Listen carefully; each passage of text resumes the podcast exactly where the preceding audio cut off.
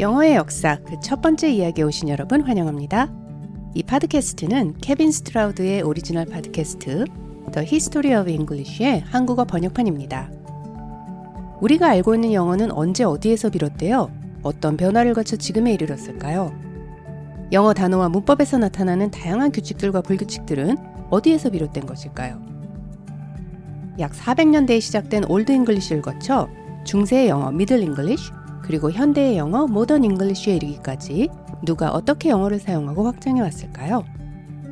그 모든 이야기가 여기에서 시작됩니다. 그럼 저와 함께 재미있는 영어 역사의 세계로 떠나보실까요?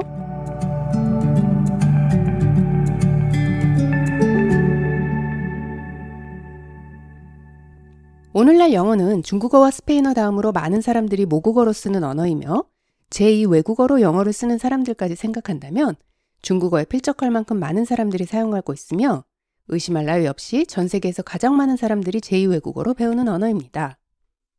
언어학자들은 오늘날 거의 10억 명에 이르는 인구가 영어를 사용한다고 추정하는데요. 또한 영어 사용자 안에서만 보면 영어를 모국어로 사용하는 사람보다 그렇지 않은 사람이 3배나 더 많다고 하죠. 그러한 이유로 어떤 분야에서든 우리는 국적에 상관없이 영어로 소통하는 광경을 쉽게 찾아볼 수 있습니다. 영어가 국제 비행 공용어이기 때문에 모든 항공기 조종사들이 국적에 상관없이 영어로 소통하는 것처럼 말입니다. 영어는 이제 모두가 인정하는 명실상부한 링구아 프랑카, 국제 공용어가 되었습니다.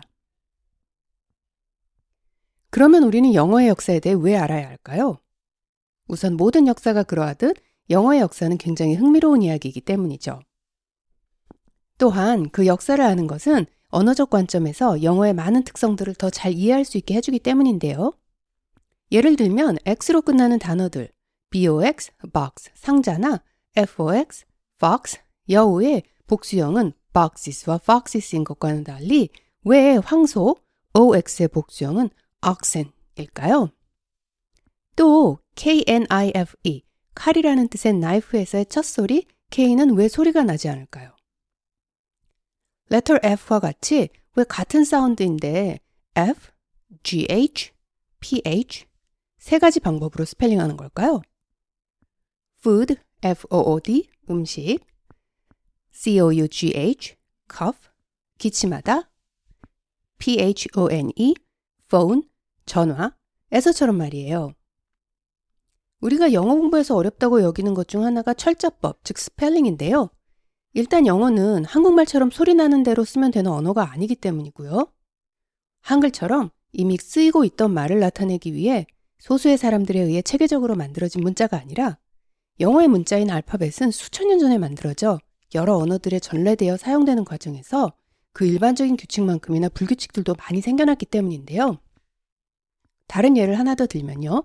동그라미라는 뜻의 circle, circle에서처럼 똑같은 C로 스펠링하면서 왜 첫 번째 C는 S 발음으로, 두 번째 C는 K로 발음할까요? 쉽게 SIRKLE로 쓰면 되지 않았을까요? 그렇게 따지고 보면 S와 K가 이미 있는데 C는 굳이 왜 생겨난 것일까요? 위와 같은 물음에 대한 대답은 모두 영어의 역사에서 찾아볼 수 있습니다. 사실 모든 언어는 제가 아까 그 나름의 복잡한 문법과 어휘, 그리고 그것을 사용하는 데 있어 규칙과 불규칙을 가지고 있습니다. 대표적인 규칙 중 하나가 활용어, 즉 인플렉션인데요. 한국어에서 주격 활용어로는 사람이 사람은, 철수는 철수가 에서 이는, 은, 가 등 기본 단어를 다양한 형태로 활용할 수 있게 해주는 요소를 영어로는 인플렉션이라고 합니다. 영어의 예를 들면 일하다라는 뜻의 work, W-O-R-K 동사의 뒤에 ed를 붙여서 worked, 과거형을 나타내주는 ed가 영어의 많은 인플렉션 중 하나인 것이죠. 한국어는 인플렉션을 다양하게 사용하는 언어들 중 하나인데요. 영어는 프랑스어나 독일어 혹은 한국어만큼 인플렉션이 많은 언어는 아닙니다. 중국어처럼 인플렉션이 거의 없어 철자가 아니라 수천 개의 글자를 통째로 외워야 하는 언어들도 있죠. 그런데 인플렉션의 많고 적음에 관계없이 영어가 다른 언어들에 비해 두드러지는 특징은 그 광범위한 vocabulary, 즉 단어의 수에 있다고 하겠습니다. 즉 영어는 각각의 단어마다 동의어의 개수가 다른 언어보다 많다라는 뜻인데요. 예를 들면 우리나라 말의 주다 라는 동의어가 4-5개 정도에서 끝날 때 영어의 give의 동의어, 즉 시노님은 그보다 훨씬 더 많은 9개에서 10개 정도가 있다라는 말인데요. 이러한 많은 동의어들은 영어가 그 성장 과정에서 라틴어, 그리스어, 프랑스어 등등 여러 다른 언어들의 영향을 받아 생겨난 단어들입니다. 이것은 무엇을 의미할까요? 이는 외부의 영향을 거부하고 중국에는 역사에서 사라져간 많은 언어들과는 달리 영어는 다른 언어들의 영향을 적극적으로 받아들이고 자기 것으로 변형 발전시키는 유연성을 가진 언어라는 뜻은 아닐까요? 먼저 영어는 언제 어디에서 시작되었을까요? 약 4000년 전 동부 유럽 지역에서 전래된 초기 인도유로피안 언어는 시간이 흐르며 여러 언어들로 나누어집니다. 그 중에 하나가 Germanic 언어이며 이 언어에서 다시금 약 2000년 전 유럽 북부 지역에서 사용된 여러 Germanic Languages, 즉 Germanic 계열 언어들로 분화되는데요. 그 중 하나가 Old English의 시작이 되겠습니다. 이러한 Germanic 계열 언어들에는 현대 독일어, 네덜란드어, 북유럽의 스웨덴, 노르웨이, 덴마크 등이 있습니다. 그럼 초기의 영어, 즉 올드 잉글리시를 사용했던 사람들은 어떤 사람들이었을까요? 오늘날 영국은 지역적으로는 크게 잉글랜드, 아일랜드 두 개의 섬을 중심으로 잉글랜드 섬 내에 스코틀랜드, 웨일스 그리고 잉글랜드 지역으로 나뉘며 인종적으로는 주로 켈트족과 앵글로색슨 쪽으로 구성되어 있습니다. 잉글랜드 섬의 잉글랜드 지역에는 앵글로색슨 족들이 그리고 스코틀랜드, 웨일스, 아일랜드에는 켈트족들이 주로 살고 있죠. 그중 이 앵글로색슨 부족은 먼 옛날 지금의 북부 독일과 덴마크 지역에 살았던 게르만 부족들 중 하나였습니다. 그리고 400년대 로마 제국이 몰락할 무렵 그 기회를 따라 유럽 북부에서 남쪽으로 많은 수의 게르만족들이 이동하는데요. 이들 중 많은 수의 앵글로색슨 부족들은 지금의 잉글랜드 섬으로 건너가 그곳의 원주민이었던 켈트족들을 주변 지역, 즉 스코틀랜드, 웨일스, 아일랜드 섬 등으로 쫓아버리고 잉글랜드의 몇몇 독립왕국, 킹덤을 세우게 되는데요. 이러한 권력 형태는 700년대에 시작된 바이킹 침입에 대항하기 위해 단일한 공동체를 구성할 때까지 지속되며 그로부터 1066년 프랑스 노르만디의 침입 전후까지의 영어를 우리는 올드 잉글리시라고 부릅니다.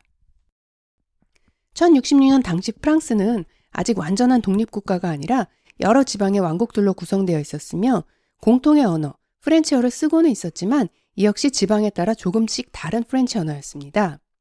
우리에게는 윌리엄 the Conqueror, 노르만디의 정복자 윌리엄으로 잘 알려져 있는 당시 프랑스 북서부 지역의 왕국이었던 노르만디의 잉글랜드 정복은 당시의 사회, 경제, 정치는 물론 특히 언어적으로 잉글랜드에 막대한 영향을 끼치게 되는데요.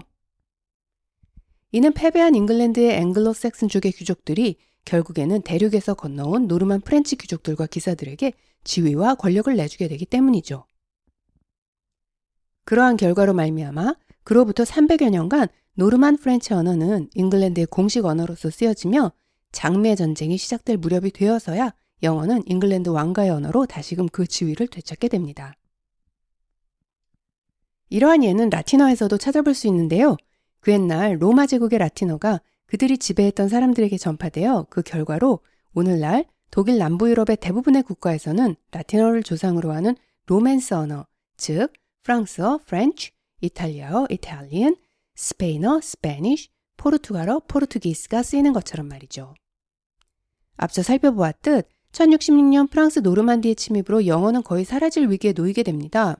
귀족들의 언어였던 프렌치어는 달리 평민들의 언어였던 올드 잉글리쉬는 프렌치에 비교해 저급한 언어로 취급당하며 완전히 없어지진 않았지만 너무나 많은 언어적 변화가 있었기에 이 시기를 우리는 올드 잉글리쉬에서 미들 잉글리쉬로 변화하는 시기라고 정의합니다. 이렇듯 올드 잉글리쉬는 외부의 영향에 저항하기보다는 적극적으로 동화됨을 택함으로써 간신히 살아남게 되죠. 사실 영어뿐만 아니라 모든 언어는 끊임없이 변화합니다. 단지 그 변화가 점진적인 것이기에 우리는 평소에 잘 느끼지 못할 뿐이죠. 언어학자들은 대략 1000년을 언어의 자연적인 주기라고 생각하는데요.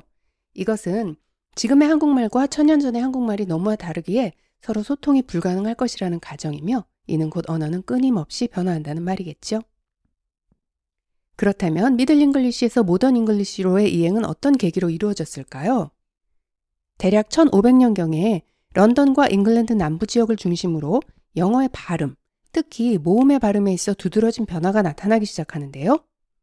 이것을 광범위한 모음의 자리 이동, The Great Vowel Shift라고 부릅니다. 이것이 Middle English, 중세 영어에서 Modern English, 현대 영어로 변화하는 지점입니다. 그러나 문법과 어휘 등은 그 변화가 발음의 변화만큼 크지 않았기에 오늘날 우리는 Middle English를 큰 무리 없이 Modern English 이전의 영어로 인식할 수 있답니다.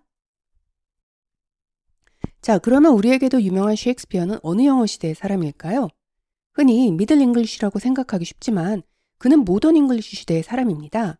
그의 작품들은 1500년대, 1600년대, 즉 영어가 이미 Great Vowel Shift를 거친 이후에 씌어졌기 때문이죠. 그럼 미들 잉글리시와 모던 잉글리시를 한번 비교해 볼까요? 이 둘의 가장 큰 차이점은 발음, 특히 모음의 발음입니다. 그 외에 문법과 단어들은 비슷하거나 익숙하게 느껴지는 것들이 많죠.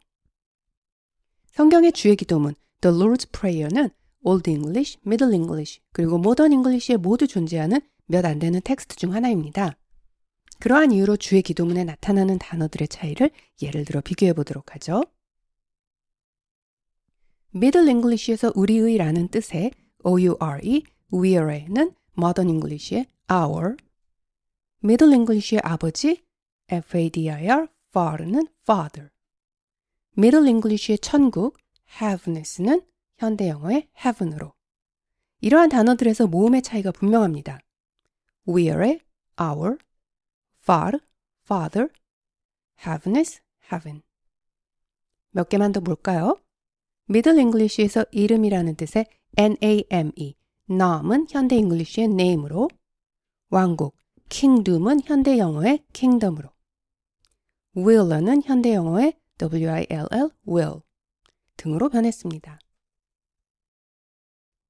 미들 잉글리시는 분명 우리가 현재 사용하는 영어는 아닙니다. 그렇지만 단어와 문법 구조 등은 우리가 영어라고 알아볼 수 있을 만큼 현대 영어와 비슷하죠? 그러나 미들 잉글리시 이전의 올드 잉글리시는 우리가 영어라고 생각하기도 힘들 만큼 모든 면에 있어 너무나 다르고 오히려 현대의 독일어와 훨씬 가깝답니다. 올드 잉글리시 시대의 주의 기도문에 나타나는 어휘들을 중심으로 살펴보면 악마라는 뜻의 evil, evil은 evla, 아버지 father는 father, 우리의 our, our은 your, 천국 heaven은 heavenum, 땅 earth는 earthon, 용서하다 forgive는 forgive로 이러한 단어들이 있습니다. 언어학자들은 영어를 Germanic 계열 언어들 중 하나로 분류하는데요. Germanic 계열 언어들 중에는 영어, 독일어, 네덜란드어, 스웨덴어, 노르웨이 등이 있습니다. 이는 모두 오래전 북유럽 지역에서 유래한 Germanic 언어에서 갈라져 나온 언어들이며 이를 Germanic Languages, 즉 Germanic 계열 언어들이라 부릅니다.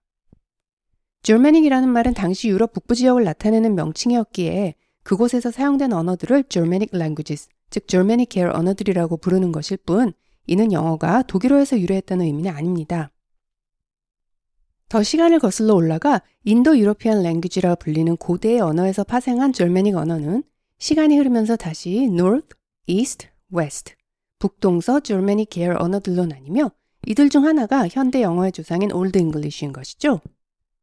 같은 조상 언어, Germanic 언어에서 파생되었기에 영어의 역사를 거슬러 올라갈수록 독일어, 네덜란드어 등 다른 Germanic 계열 언어들과 공통점이 많아지는 것이랍니다. 앞서 말한 인도유로피안어는 현재 유럽의 거의 모든 언어를 비롯 중앙아시아의 산스크리트어와 페르시아어의 조상 언어입니다.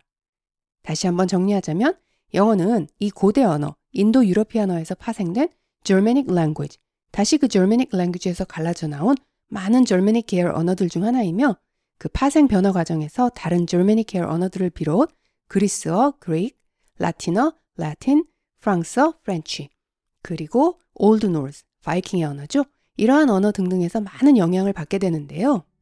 방금 언급한 이 모든 언어들의 조상이 바로 인도유로피안 랭귀지입니다. 따라서 이 고대 언어의 역사가 곧 영어의 역사라고 할 수 있겠죠.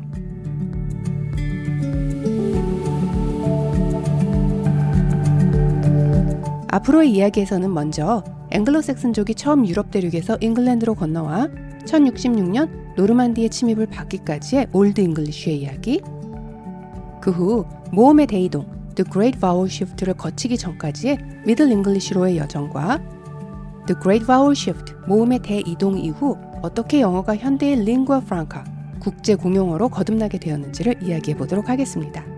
긴 시간 청취해 주셔서 감사합니다. 다음 이야기까지 안녕히 계세요.